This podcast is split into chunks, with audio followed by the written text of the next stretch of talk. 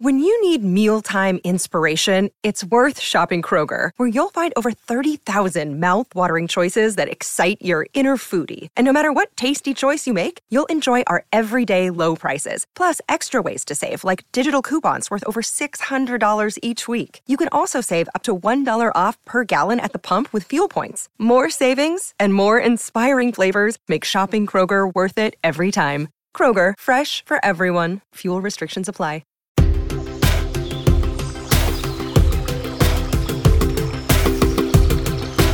Bigfoot Collectors Club. Big Hairy Summer.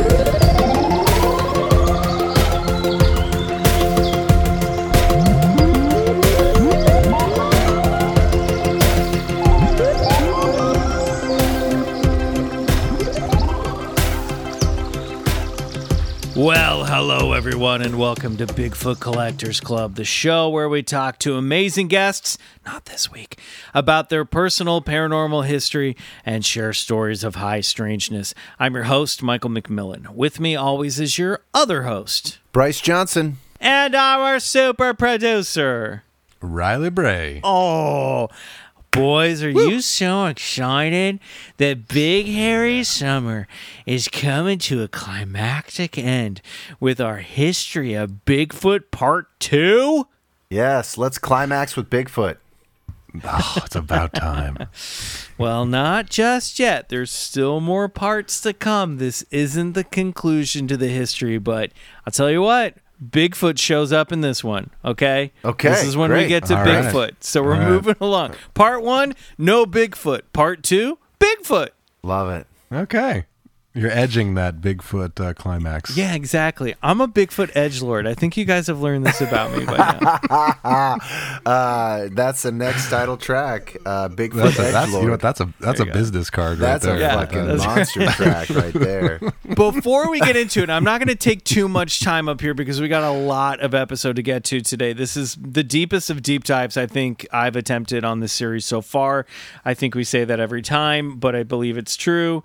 Reminder that this, yes, this, as you're listening to it, this Thursday, tomorrow night, if you're listening to this on the Wednesday that this episode drops, we are having our live show at Two Bit Circus in downtown Los Angeles. Thursday, August 24th at 7:30 p.m. Doors open at 6 p.m. Two Bit Circus is like a big. Uh, it's got a big game room, a gigantic floor with with a bar. There's a full menu. There are retro games. There are new games. There's like carnival booth games. It's like Chuck E. Cheese for grown-ups. It's kind of cooler than a Dave and Buster's. I think it's a little. It's got a little bit more of an indie vibe to it. You know what I mean? A little bit more of a hipster. Oh, 100%. Yeah, hipster vibe to it. We've been to the venue. It's awesome. There's a theater off to the side where we're going to be doing our Bigfoot birthday bash celebrating Bigfoot's 65th uh, birthday. Guys, this is the end of Big Hairy Summer. We're doing it live in person in LA. So you guys got to come. Tickets are 30 bucks. Oh my gosh, 30 bucks. That's a lot. I understand. But guess what? You get $20 of that back. Uh, the show's actually ten dollars. Twenty bucks of that goes to a card uh, that you get to uh, put credits on. Buy and go- drinks, it's games, Yeah, buy drinks, buy games, do all that stuff. You'll you're blow gonna, through that You're gonna get no to time. use it. Exactly. Mm-hmm. You're gonna be It's able like to go, use that. it's like going to a comedy club and there's like a two drink minimum, Yeah. but you can use Yeah. that minimum on VR Galaga. or retro video games or beer or food or whatever Yes. you want. Giant Yes. size hungry hungry hippos. Come on. Yes, Be there. It's there is money you're going to want to yes. spend there either way. Exactly. So there's that. Doors open at 6, shows at 7.30, 2bitcircus.com. But Bryce, Michael, Riley, you're saying, I don't live in Los Angeles. I can't get to Los Angeles. Well, guess what?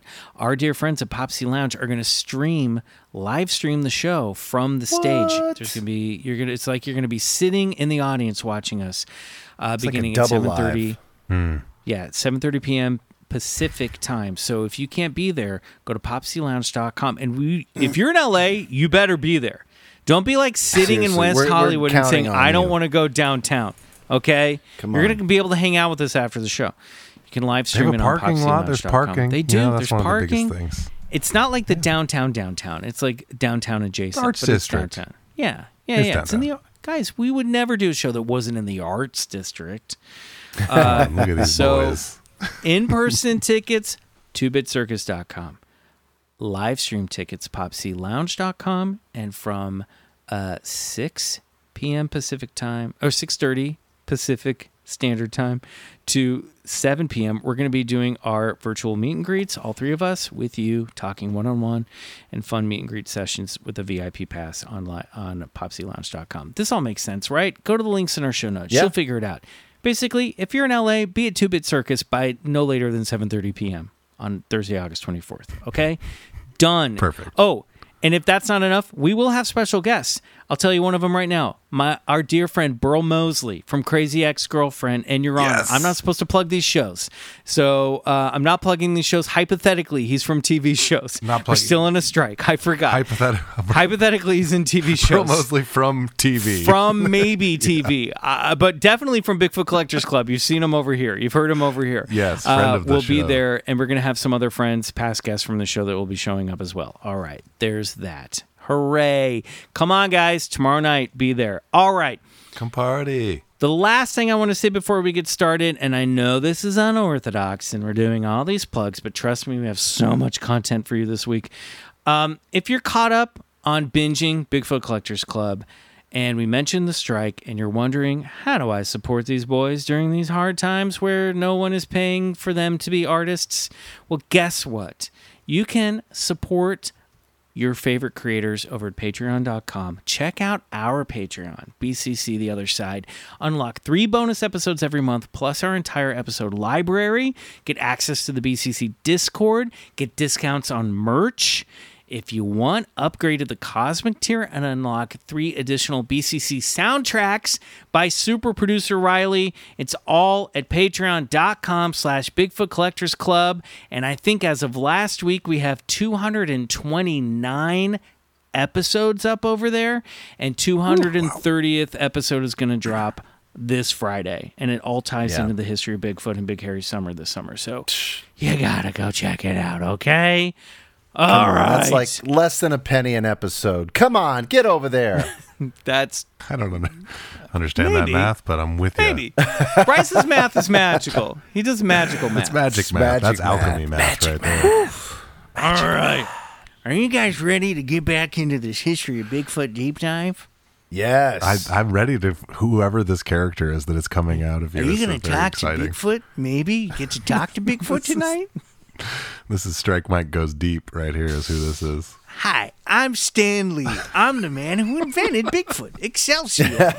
What if I just go off No, no, script? no, I just no. talk about how Stan Lee created Bigfoot for We as a just sit here for government, an hour as like just a watch the government magic. black ops. Yeah, like Did he ever have? Well, Psyop. he had a couple Bigfoot type characters, but he certainly didn't. Well, Marvel did. He didn't. There was Right. Sasquatch in uh, Alpha Flight, and there's Wendigo in uh, uh, in Incredible Hulk. But I believe they were created by Len Wein and John Byrne, respectively. Okay, but I'm not positive. There you go. Don't quote me All on that. right.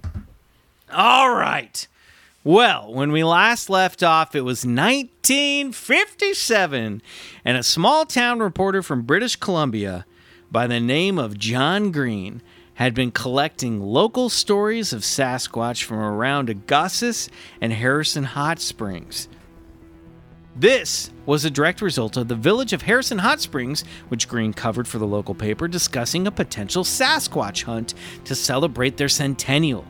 The notion that an actual city government would spend $600 of government grant money to look for a legendary hairy wild man made worldwide news. And Sasquatch, a term coined by a local teacher at the Chehalis Indian Reserve, who published secondhand First Nation stories in a newspaper article, that man's name was J.W. Burns, was becoming a household name Sasquatch. And Green was learning that locals believed in the monster. He was also beginning to think that some sort of undiscovered primate was living in the dense forests of North America. He'd been corresponding to eyewitnesses like Albert Ostman, Fred Beck, and William Roe, who died recently after his sworn affidavit, which is a pity because we didn't get more about his, his story out of him, and also because he died, which is sad. And folks uh, that were involved in the Ruby Creek incident that happened back in the early 1940s.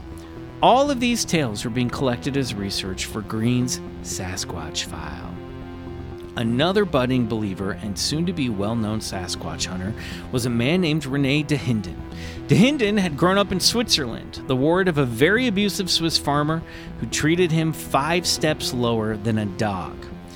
De escaped the horrible reality. That's what how Rene Dahinden described it. He escaped the horrible reality of his upbringing. His parents had abandoned him at, at, a very young age by finding solace and comfort in nature. In 1953, he emigrated to Canada. While working on a farm in Alberta, he heard stories on the radio about the hunt for the abominable snowman in Tibet. Expressing his wish to hunt for the Yeti himself, a cheeky coworker told him that he need not travel as far as Nepal. They have hairy monsters in BC. Dahinden answered the sweet siren call of the Sasquatch and packed his bags for British Columbia. Upon arriving in Agassiz in 1956, he appeared in Green's newspaper's office asking for tips on how to find Sasquatch. Now, this was right before Green's mind began to change on the subject. He at first took pity on Dahinden, but the two would soon become peers in the search for Sassy especially when big news was about to come out of California and the whole Sasquatch thing was about to get upended by the most impressionable people of all time. Americans. Yes. Get ready, Club Scouts, because it's time for the History of Bigfoot Part 2 The Bluff Creek Giant. Nice. All right, we're now in August of 1958. 65 years ago as you listen to this episode. We're in Northern California, just outside the town of Willow Creek. At that moment in time, Willow Creek and surrounding villages of Humboldt County had names like China Flats, Weitchpec, and Happy Camp were experiencing a lumber boom that had been going on since 1949. The post World War II explosion of home building and suburban expansion was still well underway, and lumberjacks working in the forest stretching along Highway 299 north of Eureka, California, were well employed. It wasn't well publicized at the time, but like First Nations people of British Columbia, Northern California's indigenous tribes had stories of hairy wildmen in their culture. The Hoopa spoke of creek devils, beings that inhabited the area for centuries. These stories included a legend of a cave inhabited by a large footed tribe. Sometimes the large, hairy, and smelly creatures were referred to as Oma, beings which might have been part material and part spiritual. A being who walked in two dimensions, in other words. Yeah, the Hoopa like Reserve. that. Yeah, yeah, yeah. Mm-hmm. The Hoopa Speaking Reserve language here. Was near Willow Creek, and the surviving members of the tribe residing there since their ancestors were gathered by the military after a militia out of Eureka massacred the Hoopa people in 1860, including women and children during one of their festivals. This area has some horrendously dark history and racism, which unfortunately bleeds into the Bigfoot myth as we go along.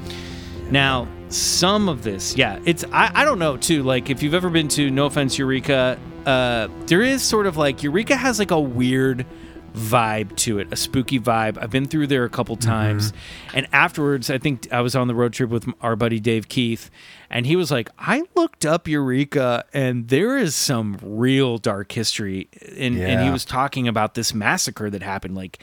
These dudes just went up there and just killed, just committed genocide on the Hoopa tribe, and it's f- so fucked up and dark. So all that's lingering in the history up there, and it's just I don't know. It's wild and it's sad. It is kind of weird vibe there, spooky. It's a it's a spooky kind of place. I don't know. There is something. Yeah. There is a weird energy there. I know what you mean. Yep, I think so too. This episode is brought to you by HelloFresh. With HelloFresh, you get farm fresh, pre portioned ingredients and seasonal recipes delivered right to your doorstep. Skip trips to the grocery store and count on HelloFresh to make home cooking easy, fun, and affordable. Hey, that's why it's America's number one meal kit. Fall is right around the corner, and HelloFresh is here to help you plan for the busy season ahead with tasty, delicious dishes delivered to your door. Simply choose your recipes and pick your delivery date, then lay back and enjoy the last days of summer knowing that dinner is covered. I always get depressed at the end of summer, especially big hairy summer. We've we've been having so much fun. But you know what? You can banish the end of summer blues with HelloFresh. There's no need to stress about how you're going to handle it all this fall because HelloFresh takes care of the meal planning and delivers pre portioned ingredients right to your home. So whipping up a homemade meal is a cinch. Look, I know you guys got a lot to do. If you have kids, parents, you, you got back to school shopping and planning to do. You know what? Let HelloFresh get the groceries and save you some cash with pre portioned meals delivered right to your door. Listen, it's Michael here. I'm talking to you straight. Would I lie to you? Never. I eat HelloFresh every week, have done so for months now. Uh, my girlfriend and I, we get uh, a box delivered to the to to our place, and uh, I'm telling you, this is so fun. It's so easy. I am not a natural in the kitchen, okay? But HelloFresh, uh, these are recipes that even I I can cook, and they, you know what? They end up tasting great. Um, uh, there's not been a recipe yet that I can think of where I was like, that's gross. This stuff is all good, and it just saves. I love knowing that I don't have to think about what's for dinner. We have options. We can just pick a meal. We can make it. We don't have to order in. We don't have to go out and get food. We save so much money. It's great. So go to HelloFresh.com slash 50BCC and use code 50BCC for 50% off plus free shipping. That's offer code 50BCC for 50% off plus free shipping. HelloFresh, America's number one meal kit.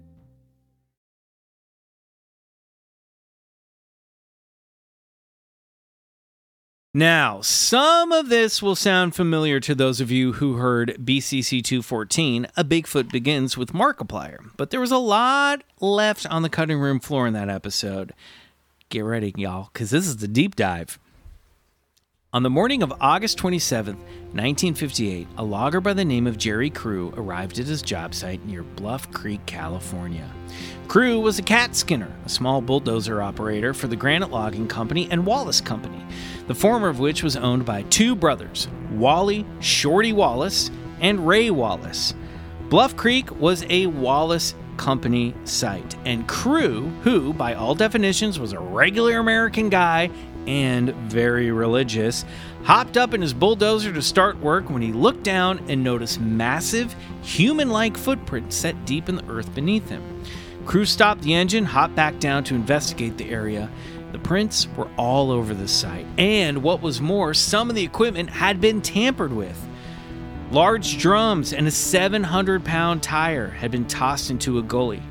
Crew gathered the site's foreman, Shorty Wallace, and pointed out the tracks. Crew members all started to gather around, peering at the footprints and swapping ideas over who had vandalized their site. It wasn't the first time that this had happened. One of the crewmen mentioned that similar stories of large man like prints were found on another Wallace site a few weeks back up near the Mad River. There were also rumors from earlier that summer that strange tracks had been seen up the coast in Trinidad. Shortly, uh, Shorty mentioned that the previous summer, a 450 gallon drum of diesel fuel, sorry, pound drum of 40 and 450 pound drum of diesel, not gallons, that'd be very big, uh, of diesel fuel had gone missing. it too had been discovered at the bottom of a gully, and there were large prints in that case as well. Was this just a prank? As we discussed in uh, back in May with amazing guest Kendall Long in BCC 246, Fearsome Creatures, lumberjacks had a rich history of hazing, pranking, and telling tall tales about monsters living in the woods. But still, maybe something or something was visiting logging sites at night and trying to discourage the crews from continuing their work.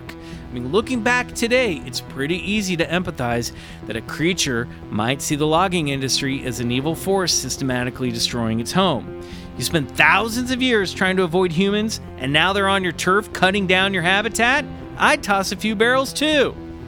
Most definitely. Mm-hmm. Yep. I like Bigfoot as an eco activist. I'm into that. Absolutely. Bigfoot only second to the Teenage Mutant Ninja Turtles, the two, the five biggest eco activists we've had in our lifetimes. Love it. then Greta Thunberg. Over the next few Right, and then, weeks, yeah, the crew, yeah, then an actual human being.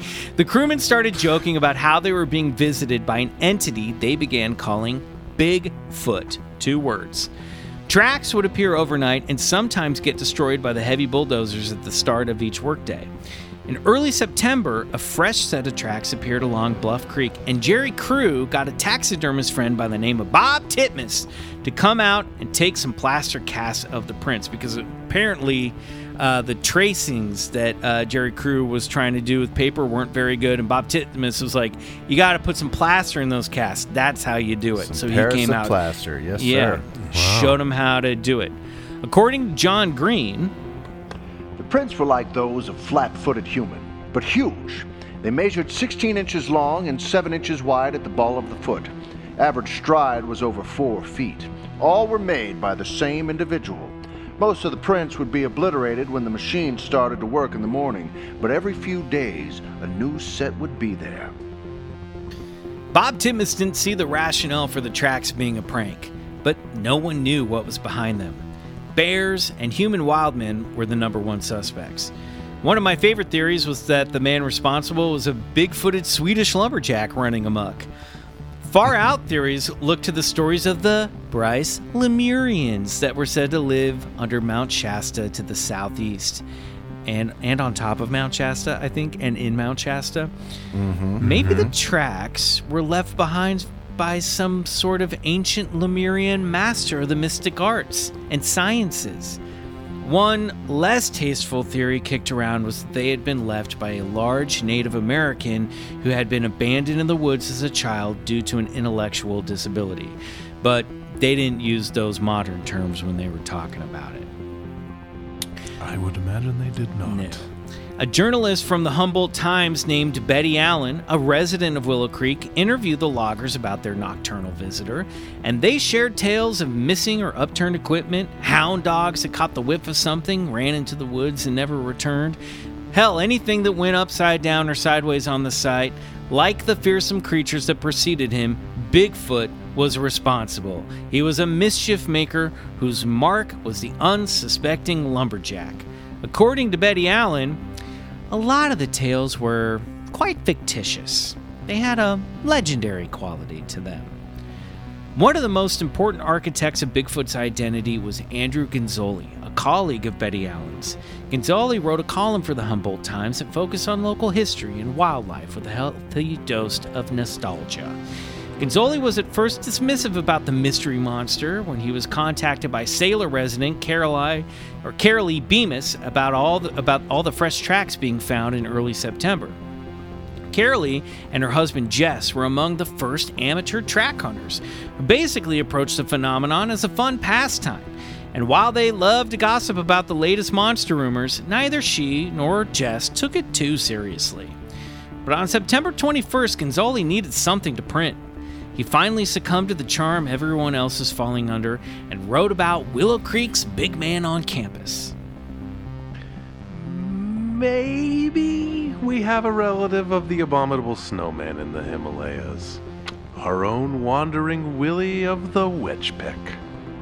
Soon after, a photograph of Crew's plaster cast that Titmus had appeared, uh, made appeared in the Humboldt Times under a headline reading, Huge Footprints Hold Mystery of Friendly Bluff Creek Giant. As it happened with Sasquatch in British Columbia, the arrival of Bigfoot made global news. Reporters from the New York Times to LA Times to San Francisco Chronicle and the Examiner and more descended upon Willow Creek. The game show, Truth or Consequences, offered a $1,000 prize to the person who could come forth and explain the source of the tracks. Genzoli claimed to have received over 2,500 letters during that time from inquisitive minds around the world, all wondering the same question that Genzoli had put forth in the Humboldt Times, which was Are the tracks a human hoax? Or are they the actual marks of a huge but harmless wild man traveling through the wilderness? Can the tracks be some legendary sized animal? American audiences especially loved the idea that they might have an abominable snowman of their own, and Genzoli helped cement its place in American folklore by truncating the two worded Bigfoot down to just Bigfoot. Suddenly, Genius! the monster was taking on a cartoonishly approachable demeanor. The friendliness of Bigfoot may be attributed to the way Genzoli wrote about him in these early stories. The men are convinced they are being watched. However, they believe it is not unfriendly watching. Nearly every new piece of work finds tracks on it the next morning as if the thing had a supervisory interest in the project. Now, I think it's at this moment, the first formative weeks of the Bigfoot phenomenon, that the idea of Bigfoot being a singular personality roaming the woods really started to take hold in the general American mind. After all, the old timey stories of eight men living in the woods were still lost to time or forgotten. Yes, Green had been collecting those in British Columbia, but they really hadn't been reported on or collected much in Northern California. They existed, people just didn't know about them and all there, there's this um you know you have yeti who was a singular monster so it stood to reason that the american version of yeti bigfoot was singular as well already at the very beginning the folksy fun version of bigfoot which was highly marketable to consumers was distracting from the idea that john green was developing that there could be some sort of undiscovered primate native to north america in other words, you kind of had to know the lore to see the bigger picture. And most people didn't, and they never would because most people, unlike us, weren't actually going to research this topic. Now, I'm getting on my soapbox a little bit here, but the people who did end up researching it sort of fell into it, like Green, or sought it out because they were looking for a purpose, like Dahinden. From its birth, the Bigfoot world attracted nerds, loners, and grown men prone to fantasy. It is very similar to what has already had already been taking place in the UFO world. When the mainstream scientific community refuses to take these subjects seriously, or the government suppresses information, as was certainly happening in the UFO realm at the time, then the field is pretty much left open to people who want to volunteer to figure out what the hell is going on. And that's how UFOs got your Kenneth Arnolds and your Gray Barkers early on, and that's how Bigfoot got John Green, Rene Dahinden, Bob Titmus, and Ivan T. Sanderson, who we're going to get to shortly. It was like perf- the very perfect place for guys like us. You know what I mean? I yeah, mean, exactly. bad- No, This yes, this is a badge of honor in my eyes. it is. Exactly. But it is also sort of like, hey, if no one else is going to do it, let's just like people with everyday jobs, people who are like reporters or taxidermists are going to look into it, right? I mean, Bryce, it honestly is like the very early days of Hollywood when uh, you could just literally walk up to a barn that was shooting in a production in 1906 and just ask if they need help, and suddenly Yeah, you'd be working on a y'all movie set. Yeah. yeah. exactly. Because they needed bodies. Making they a needed bodies. yes, and then suddenly you call yourself a filmmaker or an actor, and then you are a pioneer and one of the founding fathers of an industry. And some of those people that wa- wandered up to these barns went on to become like the Warner Brothers and became like you know massive studio CEOs. Oh, it's crazy. days.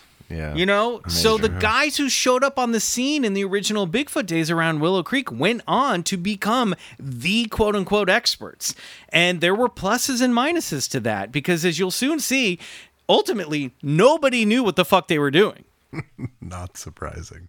Hey, Club Scouts, it's your BCC boy Michael here. And you know what? Signing your life away to a big wireless provider is kind of like, well, it's kind of like being trapped on a roller coaster. From hell. Sure, it looked fun at first. They probably threw in a free phone, but now you can't get off. That roller coaster's going straight to hell, and you're going along with it month after month of insane bills and unexpected overages and surprise fees. If that sounds like your current big wireless plan, it's time to get off that ride and get on a Mint Mobile. For a limited time, wireless plans from Mint Mobile are just $15 a month. That's unlimited talk, text, and data for just $15 a month. Guys, you know how we're all stuck with cell phones? We all got to carry them. And these prices, I'm telling you, they're getting worse and worse. Do I sound like an old man? Sure. But I feel like an old man because I'm getting gouged by these big wireless companies. It sucks how much we have to pay for these bills. And you know what? That's why I'm jumping on the Mint Mobile wagon. That's right. I'm signing up for Mint Mobile because I only want to pay 15 bucks a month for my bill. And guess what? You can say goodbye to your big wireless plans, jaw-dropping monthly bills, and unexpected overages. All plans come with unlimited talk and text, plus high-speed data delivered on the nation's largest 5G network. Here's the best part: you can use your own phone with any Mint Mobile plan, and you can bring your phone number along with all of your existing contacts. It's so easy to switch over. So ditch big wireless with Mint Mobile's limited time deal and get a premium wireless service for just 15 bucks a month. To get your new unlimited wireless plan for just 15 bucks a month and get the plan shipped to your door for free, go to mintmobile.com slash BCC. That's mintmobile.com slash BCC. Cut your wireless bill to 15 bucks a month at mintmobile.com slash BCC.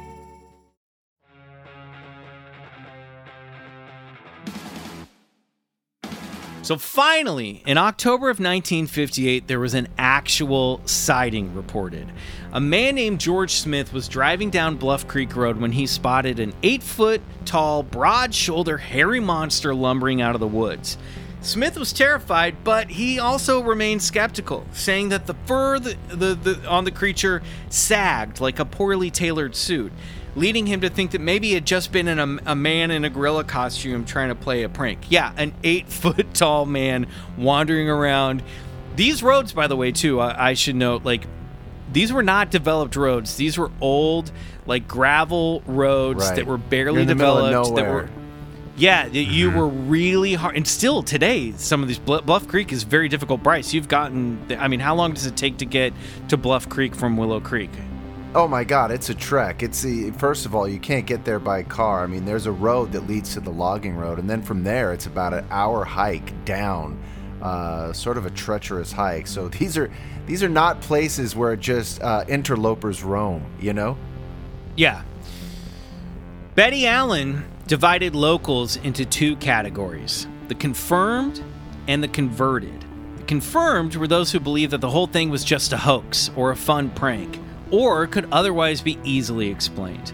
The converted were those who began in the confirmed camp, but after examining the evidence, found themselves crossing over into the realm of the unexplained. Betty considered herself to be one of the converted. If those tracks are the work of a prankster, he's an artist. I looked down on at least 20 of the tracks that had been made, and they were just as perfect as those made by anyone else walking around the road. You could see the toes and the rest of the foot very plainly. There was no exaggeration to be found that I could see. Jerry Crew and Bob Titmus were also members of the converted. Crew's religious beliefs pushed him to theorize that Bigfoot was sent by God to remind humankind that they didn't know everything about science. Quoting Paul's epistle to the Romans, professing themselves to be wise, they became fool and changed the glory of the incorruptible God into an image made like to corruptible man. In Crew's mind, if Bigfoot was real, it would challenge everything secular science had been saying about evolution. God didn't play by science's rules. He could create anything he wanted to, anywhere, anytime. In modern terms, Bigfoot was God trolling Charles Darwin. Love that. That's one theory. I do what I want. Yeah. I make what I want Yeah. when I want. I'm God. I put it where I'll I make want. an eight man. I'll make an eight man. He'll push a 70, uh, a 700 pound tire down your gully. I don't care. It sounds like Suck a it, dare. you Darwin. daring me? Yeah.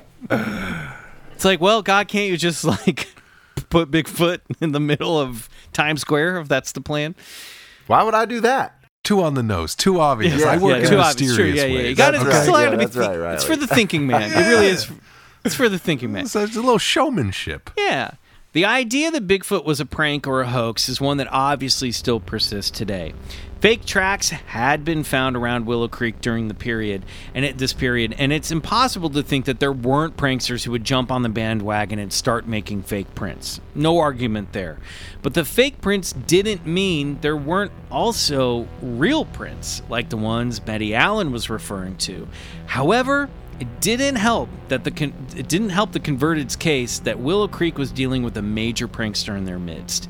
None other than Ray Wallace, Shorty's mm. brother and co-owner of the Wallace Company, the very company that Jerry Crew was working for when he found tracks on their site in late August. In October of 1958, another newspaper called the Blue Lake Advocate ran a story with the headline Bigfoot Tracks Reported a Hoax. This story was in response to the Blue Lake's elderly community expressing concern about their safety. They were old people worried about a monster that was going to come after them. So Blue Lake was like, the advocate was like, let's make sure we can calm everybody down. Let's get to the bottom of this. Someone had allegedly leaked to the Blue Advocate that the tracks discovered by Jerry Crew had been fake and that the whole prank had gotten out of hand. The sheriff's department wanted to meet with the individual because they were concerned about growing monster posses that were armed with rifles tromping through the woods and didn't want anyone to get shot. But before they could, the Humboldt Times, the feisty little Humboldt Times, I love these guys, discovered the identity of the alleged prankster, and that was Ray Wallace. Ray refused to meet with authorities and denied the claims that he had faked the original prints. In fact, he couldn't have made them because he wasn't anywhere near the worksite that morning. I'm going to sue him for slander. I won't fool around about it either. I thought they were bear tracks, and I still do. Ray Wallace claimed that the whole Bigfoot thing was bad for business. His workers were scared to show up for work and he was losing money. I wish they'd let it die down. The afternoon of the day that the Humboldt Times published his story, published that story, uh, titled "Sheriff's Office Ends Up with Bigfoot in Mouth," which connected Ray to the hoax story. Two of his employees, Ray Kerr and Leslie Breezel, had a press conference claiming that they'd seen Bigfoot crossing the road Sunday night. When the Humboldt Times contacted Shorty and Ray Wallace to comment on this story, Ray started changing his story. Suddenly, he no longer thought the tracks were made from a bear, but by something unexplained. Was Ray becoming one of the converted?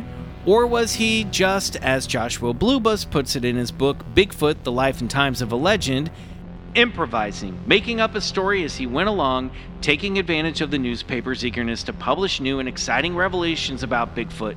Wallace was playing a game that P.T. Barnum had perfected a century before, mixing the real and unreal, telling obviously contradictory tales, anything to keep the story going and himself in the limelight. Further tainting Wallace's reputation, well, get a load of this, Bryce. According to authors Daniel Loxton and Donald R. Prothero in their book Abominable Science, it was after Wallace's death in 2002, his family admitted that he'd faked tracks around Bluff Creek and presented the wooden feet that he'd used to make them. Even cryptozoologist Loren Coleman concedes that Wallace was not to be fully trusted. Yeah. Yes, Wallace appears to have placed prank footprints near his work sites from 1958 through the 1960s. Ray Wallace lived a life of hoaxing, stretching the truth and pranks. It was happening before Bluff Creek, 1958, and after. Yeah. Now, One I of just want to say I want to I want to just jump in here. They they were called Well- stomp stompers is what they called these things. These sort of wooden carved out huge feet that had like a strap on them and they were very crude and and and listen these things, you know, did not leave any room for improvise in tracks. They were just these these just crude wooden things. And, and, you know, I've tried walking around on these things and they're quite difficult to make like a track. And so the idea that somebody could just like, you know, uh, meander around a work site in the middle of the night and make all these tracks, I, it's just so preposterous, you know? Well, uh, one of those after moments that we're talking that Loren Coleman was talking about came in 1960 when Wallace claimed to have captured Bigfoot, which ate a steady diet of cornflakes. Wallace offered to sell the creature for $1 million, only to release him back to the wild after negotiations dragged on. Wallace. Wallace would would spend the next few decades spinning tail, tall tales about his budding friendship with Bigfoot. Bigfoot used to be very tame. That's right. I've seen him almost every morning on my way to work. I would sit in my pickup and toss apples out of the window to him. He never did catch an apple, though. I'm sure he tried. Wallace had been called Bigfootery's dirty little secret, whose antics are often glossed over or left out of the larger narrative. Even John Green fails to mention him at all in Sasquatch the Apes Among Us. Clearly, he's an embarrassment, and stuff like these wooden tracks, all these plank stuff, it really like dilutes the whole thing, especially if you're trying to prove that this thing is mm-hmm. real. It's a hard pill to swallow that the tracks Jerry Crew discovered on the Wallace worksite on August 28, 1958, might not have even been real tracks. But a little hoaxing wouldn't stop Green on his quest to prove that a mystery primate was living in the Pacific Northwest. God. It's like the thorn in the side of this Bigfoot phenomenon is just some douchebag who's like, who's like, I made all the tracks and then I talked to him in the morning and I've captured one. And it's just like, and it just like, that's what the media clamors onto. It's the same thing with this Patterson Gimlin film where the, the, the guy who said he was the, I'm the one that wore the outfit. You know what I mean? It's, there's always mm-hmm. just some you know, douchebag that just takes away the real spotlight from the real phenomenon that is taking place. Yeah, it's You know where Ray Wallace belongs. Yeah, he's in the, In we the belong fuck you right bucket. in the fuck you bucket. Yeah. There you go. That's where he goes. I mean, Fuck you, Ray. I showed you guys a picture of him, and he does look very fun. You know what I Yeah, mean? He, has yeah, got right, a twinkle right. in his eye. He's And a little jokester. it's just the same thing, though. I think with like people like Gray Barker and the Men in Black stuff, like it doesn't mean that the Men in Black stuff wasn't happening or flying saucers weren't happening, but there were people who like to plus it up a little bit and play pranks on their friends who might be a little susceptible to men in black suits showing up and harassing them. Yeah, right. Uh, you know what I mean? Right. Like there's there there's always a little bit of antisocial behavior around these phenomenons because people want attention and people want to judge you know people like seeing people get freaked out. There's a joker element to this stuff. There's the cosmic trickster mm-hmm. but then there's also the regular human tricksters that get involved with this stuff because they love attention and they love creating chaos. That's true. Unfortunate. all the while Bigfoot was making his grand debut in Northern California, John Green was watching the story unfold from British Columbia. He'd seen the photo of Jerry Crew's and Bob Titmus's plaster cast from the Humboldt Times, which had been covered in a Vancouver paper. By this point, Green had been gathering stories for his Sasquatch file for over a year and wondered if some hoaxer down in California was ripping off his hard work. Oh, and by the way, the Harrison Hot Springs hunt that kicked off the whole Sasquatch renaissance? It never happened. The town council decided to spend the $600 on a new furnace for the community center. I mean, honestly, that was probably a good choice. Yeah, money well spent. that's true. Okay. yeah. But Green, who was well beyond a convert at this point, was too enticed by all the activity taking place around Willow Creek. So in November of 1958, he drove down to California for his first Bigfoot hunt. Dahinden had wanted to join him, but he was not yet a Canadian citizen and therefore couldn't cross into the U.S. Green was instead accompanied by his wife and a colleague for a harrowing backroads adventure through the wilds of California. On that trip, there were only a few tracks to be seen. All the more recent ones had been wiped out just before we got there. Looking at them was quite looking at them was quite an experience. I realized that in spite of having taken a 2,000 mile trip just to see them for myself, deep down I'd never expected that there would be anything to see. Fortunately, my wife was with me. She might not have found it to be so understanding over the years had she not seen the tracks herself. Green met with Jerry Crew and Bob Titmus and compared notes. Titmus reiterated to Green that he thought the tracks he'd studied had not been faked. And I think it's important to note that the plaster cast that was in that Vancouver or was in the Humboldt Times and in the Vancouver paper was not taken from the from the Wallace work site. That was a track that Jerry Crew and Titmus had found after that. At any rate, the whole thing was eerily similar to the stories told to Green by Essie Tifting about the tracks discovered at the Chapman cabin back up in Ruby Creek in 1941. In fact, the tracing of the Ruby Creek track that Green had brought with him matched the Bluff Creek prints exactly. How would a hoaxer know how to do that? The Humboldt Times covered Green's investigation. When asked if Bigfoot might be a relative of old Sasquatch, Green proposed that no, they were one and the same. Bigfoot was a member of Green's undiscovered North American primate species. Green recalled that meeting up with Titmus was the most important thing that he'd done on that trip. A few weeks after that, he returned to uh, a few weeks after he had returned to BC. Titmus called him to let him know that he and a friend named Ed Patrick had discovered fresh tracks on a sandbar in Bluff Creek. Green made a hasty trip back down to California to meet with Bob and look at the tracks. These, notably, were different from the original Bigfoot tracks, possibly alluding to more than one creature who was present in the area. The new track was an inch shorter than the original Bigfoot and considerably less like a human track. The original track could conceivably have been that of an enormous human with a very wide foot and fallen arches. Now, the new track had shorter toes, and what appeared to be the ball of the foot had a deep split on the outer edge and partway across it making a sort of double ball. What was really impressive, however, was the depth of the track. Now, Bryce, you, you did, I think you started to earlier, but remind our Club Scouts why depth is so important.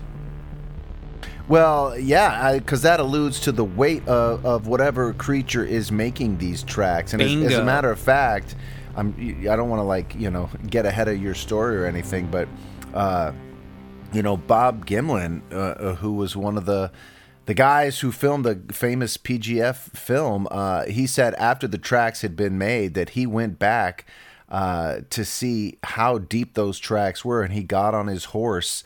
Uh, which I'm this is going to be me guessing a man and the weight of a horse. Uh, Okay, which yeah, I would yeah, put. yeah. I, I think you've done this uh, before. At Three least thousand four hundred 200 pounds. pounds. Yeah, no, I would say at least like six hundred pounds, right? A man and a horse. I, hopefully that sounds about right. But he's More? anyway. Bob Gimlin was like, you know, uh, me and the on top of my horse did not uh, go deep into that wet, soft sand as as that. Your track. average horse is 1,500 to Yeah, 2,200 heavy. pounds. It's heavy. Damn. Okay. Yeah, I think that's that amazing. um I think Green in Sasquatch the Apes Among Us talks about how like some of the tracks I examined it would take someone at least eight it was like 800 and 900 pounds of pressure to make the depth of these tracks that there was just like no comparison you know? We'll take his word Right. for it. Um uh he, uh, Green actually said about these tracks Bryce read this quote uh from Green. Something had made the tracks, and it had to be either a man with a machine or an animal. Both explanations were ridiculous. unexplicable. These explana- oh explanations Oh are I ridiculous. Brutalized that. Uh, sorry, I was lost No, but in the the, story is- of my, my horse math. I was like, Yeah, but no, but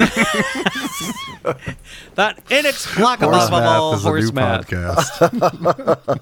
But it, he has a point. He's like, so the weight is so heavy that it's gonna take a machine or something. Like maybe you put a maybe you put a you know a, a, a one of those wooden feet on something that can like put a lot of pressure on there. Why would you do that? And then secondly, Yeah. you know, if an animal made it, it's it's a it's a regular animal made it, it would be ridiculous. So. I don't yeah, know, you well, know, if, yeah, is if you're gonna haul a machine in there, you're gonna see the tracks of the person hauling in the machine. Yes. you know. I, I will say though, I also believe reading this book that John Green is determined to make his case, and I do think that there's a healthy dose of denialism that comes along with this, and that's me Yeah. just.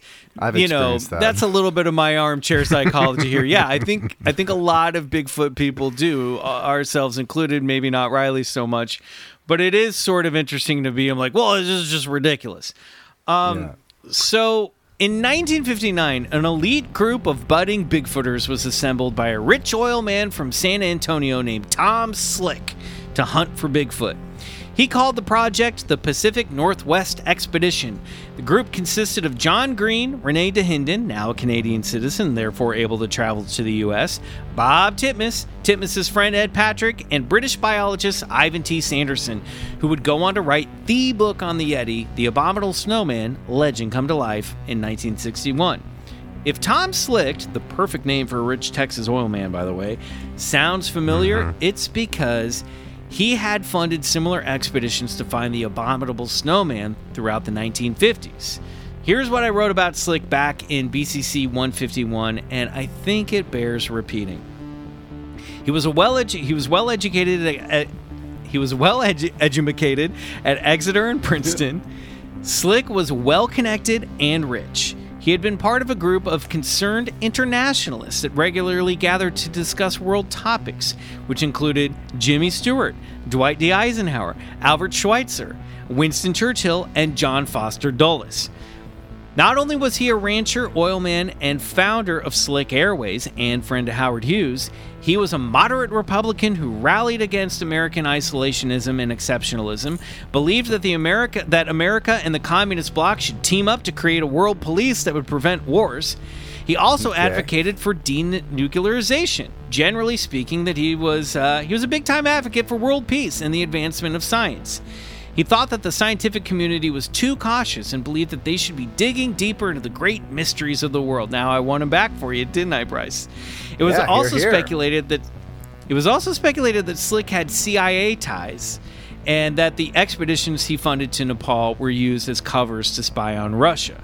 While this description is fascinating, it's also worth mentioning that anthropologist Carleton Coon, who worked with the U.S. Air Force, once told Life magazine that Slick was a well meaning man and nice guy, but he had no clue what he was doing in Nepal and was inadequately prepared for that venture. and when you th- That when you- sounds about right. yeah, yeah. He's an eccentric boy who He's was just like, gives him- "Well, this is gonna Yeah. be fun. and when you read what John Green had to say about the Pacific Northwest expedition in 1959, it sounded like a real clusterfuck. Looking back, it should have been obvious that things were going to be a little strange. Tom was accustomed to being in charge of whatever and whoever he paid for. The title of the expedition was his idea, and he was going to be the leader of it. As a result, there was a protracted negotiating session in the lobby of a motel in Willow Creek.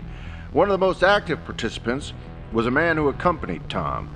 We found out afterwards that he was not an associate, but he had met Tom by appointment to talk about a mine or something. An elderly lady knitting in the corner of the lobby also put in a few words from time to time.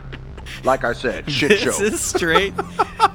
this is straight out of Twin Peaks. This is like a scene really out, out of like the Great Northern Hotel business meeting. I love that they were just sitting, being like, "Wait, this guy isn't with you. What is he? ta- Why is he here in this pitch meeting? He was just some dude that wanted to talk to him about selling a mine, and an old lady chiming in and the from lady corner. knitting was like, I hear he can only be killed with an ice bullet. Yes. oh, thank you, Marge. We'll take that into consideration. Almost immediately, everyone started arguing about the hunt. Nobody agreed on the best way to go about finding a relic hominid.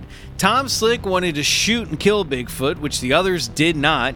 Slick hired hunters and hounds to accompany them in the field, which Green argued would alert any creatures to their presence. Rene Dahinden, who was increasingly annoyed with Slick, quit days into the venture after being crammed into the back of a truck with multiple hound dogs while a random hunter canoodled with his new bride in the cab. Bob Titmus was Bob Titmus, the taxidermist, was rarely show, rarely showed up in the field, and Green saw Slick give away their dwindling funds to other Bigfoot hunters that he thought was for sure conning him. The expedition, which Green initially thought might last a few months, dragged on for years without much to show for it. The Pacific Northwest expedition didn't disturb Bigfoot or his friend any, but it taught all of us some useful things. One of which was that the average Sasquatch hunter is so pig headed that two of them together are pretty sure to have a falling out before long. But despite the arguing, Green said that the expedition was actually kind of fun. Why wouldn't it be? It's a bunch of nerds tromping around in the woods on someone else's time looking for a monster. A tradition that still goes on today. Yes, this very these were the these were the first guys, and they set the tone forever. They really did. Yeah, even Slick, sure. who who would dip in and out of, of Willow Creek, saw the whole venture as a way to play hooky from being a wealthy businessman. Tom got a tremendous kick out of Bigfoot hunting. Once he and I made a short sweep around camp while Bob was booking supper. Uh, maybe cooking supper, actually. Uh, we had been driven in, and there wasn't much chance of any animal hanging around. But Tom clutched his rifle at his ready and said to me, Boy, we're hunting the biggest game in the world. He's just like a little boy with Yep. so much money. Yep. Yes. He's like, we're gonna make world peace and find Bigfoot. yes. A nice set God of tracks almighty. were discovered by Green in the spring of 1960 along a sandbar in Bluff Creek. They were 14 inches long and more narrow than the previous tracks that they'd found and included the split in the ball of the foot. The size and shape could indicate that they were perhaps, and this is me speculating here, produced by a smaller Bigfoot, maybe a female. But sadly, all of the evidence gathered was taken back to San Antonio by Tom Slick. Slick died in October of 1962, and all the materials gathered during the expedition never surfaced again. Tracks didn't add up to much anyway. Man-made or a prank as a prank or produced by an undiscovered animal, it didn't matter. What the world needed to see was a physical specimen. And by the end of the 1960s, the world would get a glimpse at what might be an actual Sasquatch trotting along 954 frames of film. We'll get into that next week in the History of Bigfoot, Part 3. Woo! Can't wait. Well done, Michael. Well done, sir. Bryce, uh, I, I had a lazy bit of research that I wanted to ask you about. I'm putting you on the spot a little bit. The split heel thing across the ball of the foot. Have you heard that term? I, the split heel, no, but uh, you know, um, Dr. Jeffrey Meldrum, who's sort of the foremost uh, scientist on the on the subject of Bigfoot, who wrote uh, who wrote that great book, uh, the sci- I think what what is it, the Science of Bigfoot. Anyway, uh, he was noted for discovering in these in, in a lot of these tracks the metatarsal ridge break, and I'm I'm wondering if that's referring to the same Got it. thing. Okay. Um, and he also, you I'll know, look into it for next This week. is a guy who was. Yeah, I'm not sure what the split heel thing is. It might be alluding to that uh, to that metatarsal break, but and, and you know, I'm not a, a an an anatomy guy. I can't really explain that, but it's sort of how uh, how it goes up, and it, yeah, I'm not even going to attempt it. Uh, Well, Just a fine. simple Well, look, horse I thi- mathematician, you know. I think that was a, yeah. I'm just a we should be asking you questions about ma- horse, horse math. math man. oh my god, I'm, I'm not helping Bigfoot's case tonight. I tell you You're doing- that. yes, much. sure I- you are. You're I'm doing doing great. him wrong. I'm doing you wrong. You know Biggie. what? You've been helping him every every episode. Don't you worry about it. but right. there you go, Riley. Where are you at with this right now? You you started off as our as our layman. Where are you at? I mean, I I I feel that I understand the, the history better. I feel like I see what laid the foundation for this very podcast of uh, nerds trying to figure it out. Yeah, eccentric Right. nerds. Um, I you know I I don't think it's really convinced me one way or the other. You are really your your your edginess to that 954 frames of film that I'm excited to be discussed next Told week. you. Yeah, he's a Bigfoot Bigfoot edge Very lord. edge lord. excited What do you about that. expect? Yeah, Gotta love save it. something. For, you know, we gotta that climax. I told you the climax wasn't coming tonight. But what Oh, really strikes me overall is just these characters are all so good. Yeah. Like they are Yeah, it's great. I just can see all of these kooky dudes and I I just, you know, it, I get it's, it. It's a tradition that, like we talked about, still today in the Bigfoot hunting world, that's exactly what you're going to find. Is just this, just this cornucopia of wonderful characters. You Just, know what I yeah, mean? It- eccentrics. it- our, ourselves included. Mm-hmm, totally. I, I I I love it. I'm I'm loving this world that you're weaving. Well, it's only going to get richer, I, I believe. So, um, listen, everybody, uh, we love you. Uh, follow the show on Spotify, Apple Podcasts. We want to hear from you. If you do, uh, please leave a five star review on Apple Podcasts. We might read it on the air. I didn't pull one for Riley, so I'm just going to pull one right here, fresh. This is a pretty long one. It's a deep dive one. You want to you want to read this one, Riley? It's the first one that pops up. Oh, that one's like paragraphs long, right? Yeah, you know what? It's a deep dive episode. Let's do a deep. Let's do a deep dive five star review. Fuck it. Okay. Uh, yep. I'm I'm getting there. While you're finding it, I can do some horse math for you. Yeah, let's give us- give us some horse math. if some you're horse a math, double Bryce. man on a horseback, you're running at about 2,200 pounds. You add some trail packing gear, that's going to put you at about 43. Now, on a snowy day, that's going to dissipate the average weight by about 15%. That's going to put you right in the realm of about 3,600 pounds, and that's a horse walking through snow. Wow, very good. And that's just simple horse math. All right. Okay. You want, you want the big boy? I'll, I'll give you the big boy. Five star. I love this podcast show. great open. I listen to it every day I work, and it gets me through the day. I have a story that's not mine. My aunt told me this a couple years ago, and she swears it's true. There's an L Wait, Wait, wait, are you saying buried somebody? in a review. wait a minute. On a review, somebody wrote a story of high strangeness. I'm telling That's it's like supposed to be pages. It's pages, but we're going for it. I haven't read this one yet. We live in Salt Lake City, uh, but I didn't know where she went to do this. She said she went up around late teen years with her friend. We will call her Jimmy. Her and Jimmy wanted to go sunbathing up in the mountains. She knew a spot with a big flat rock that had a lot of sunlight. It was a bit of a hike, so they had to leave the car at the side of the road. They hiked for maybe an hour and a half. They finally got there and laid in the sun. An hour goes by. They're talking and living life, and they smell this god awful odor. She couldn't explain to me what it was, but it was really bad. Then she felt her hair raise. She told me she felt like someone or something was watching her, and she tells Jimmy, and he says, It's probably a bear. Let, let's go before we disturb it. As they got up, she turns and sees something behind a rock staring at her, crouching. She said it was about 15, maybe 20 feet away. She said she could remember what it looked like. She said the animal had dark, almost black pupils. She said it was a dark chocolate brown fur, and she said his face looked like leather from a belt. She was terrified, trying to tap Jimmy on the shoulder. He looked in horror. Then he stood up, and that's when she really felt fear.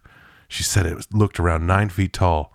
They slowly started walking away from this thing. She said she already knew what it was, but was no bear. She'd heard the legend of Bigfoot, but was not a believer. She didn't know what to do. They hid behind the rocks they were laying on, and it was a tight fit between them two rocks, so they felt safe. There was a big hill in front of them. They look over, and the Bigfoot was gone, so they thought the coast was clear. But as they got up to leave, they hear this scream, almost whooping sound, and heard two more far away. Then it stood pacing in front of them, just pacing. She said they were sobbing, thinking the worst. She said it was as if it was waiting for them to do something. She said it was getting dark and it was still there waiting. They finally decided to call the police. It was dark and they didn't see the creature anymore, but they weren't taking any chances. The police finally show up and they think the two teens are on drugs. Uh, they do a bunch of alcohol and drug tests, but find nothing, and took them down and gave them a warning. But she, I don't know what kind of warning that would be. She said no one but my mom believed me. She said those eyes haunted her in her dreams for years. And that's my Bigfoot story for Big Hairy Summer. Hope you enjoyed. Tell me your guys' opinion from Sticky Rice 117.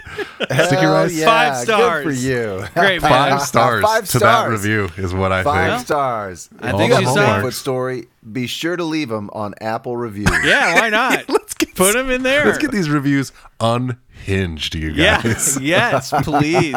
You know what? I'll tell you my opinion. She saw a Bigfoot. What else do you need to know? Sounds like yeah. it. All right, we're going to kick the Patreon shout outs down one week. We love you, Patreons. Thank you so much. Be sure to follow us on Instagram and threads at Bigfoot Collectors Club and on TikTok at BCC Pod.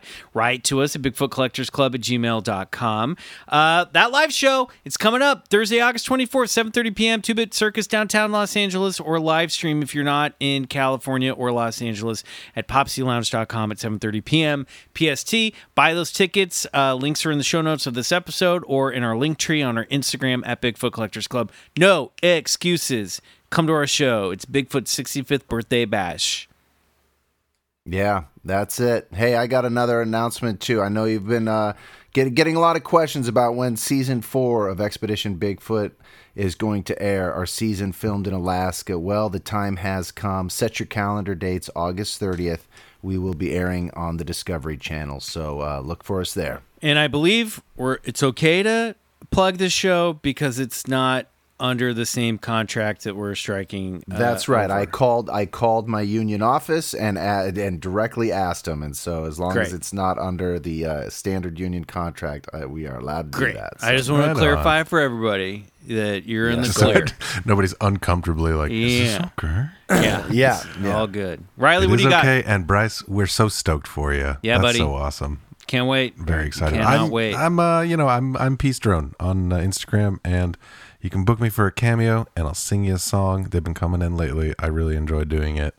So, uh, you know, book yourself a cover for a birthday, anniversary, or just for fun. There you go. All right, we're crossing over to the other side for a history of Bigfoot sidetrack episode. A bit of history that we didn't make it into the overall series. If we don't see you there, we'll see you back here next week for an all new episode of Bigfoot Collectors Club. Until then, good night. And go get regressed. It's a little bit of George Bush. Ray Wallace, yeah.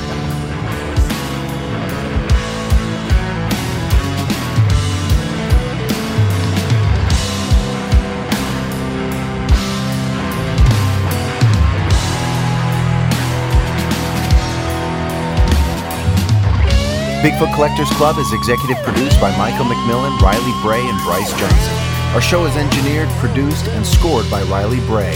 Our theme song, Come Alone, is by Sun Eaters. Follow them on Spotify. Want more BCC? For exclusive full-length episodes every month and total access to the other side, check out patreon.com slash Bigfoot Collectors Club.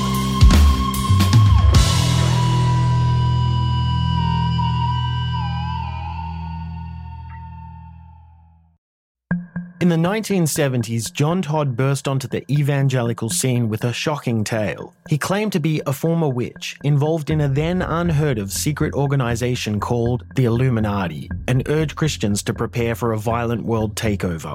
First of all, the number one weapon in everybody's home should be a 12 gauge pump shotgun. Hear the amazing story of one of the originators of the modern day conspiracy theory. From Magnificent Noise and Sony Music Entertainment, this is Cover Up, the conspiracy tapes. Hey guys, Heather Ashley here, host of the Big Mad True Crime Podcast. If you're looking for a true crime podcast with all of the details and none of the small talk, you have found your people. Each week, we dive deep into a new case and learn everything there is to know from getting to know the victim and the impact their case has had on those around them, to the investigation into what happened to them and who is or might be responsible. And if the bad guy looks like he might drink whiskey by a dumpster or has the social skills of an ogre, we say it because we were all thinking it anyway. As the name suggests, we get big mad over true crime, and I would love to have you join our incredible community of listeners with big hearts and zero time for small talk. Subscribe to Big Mad True Crime anywhere you listen to podcasts and listen to new episodes every single Monday.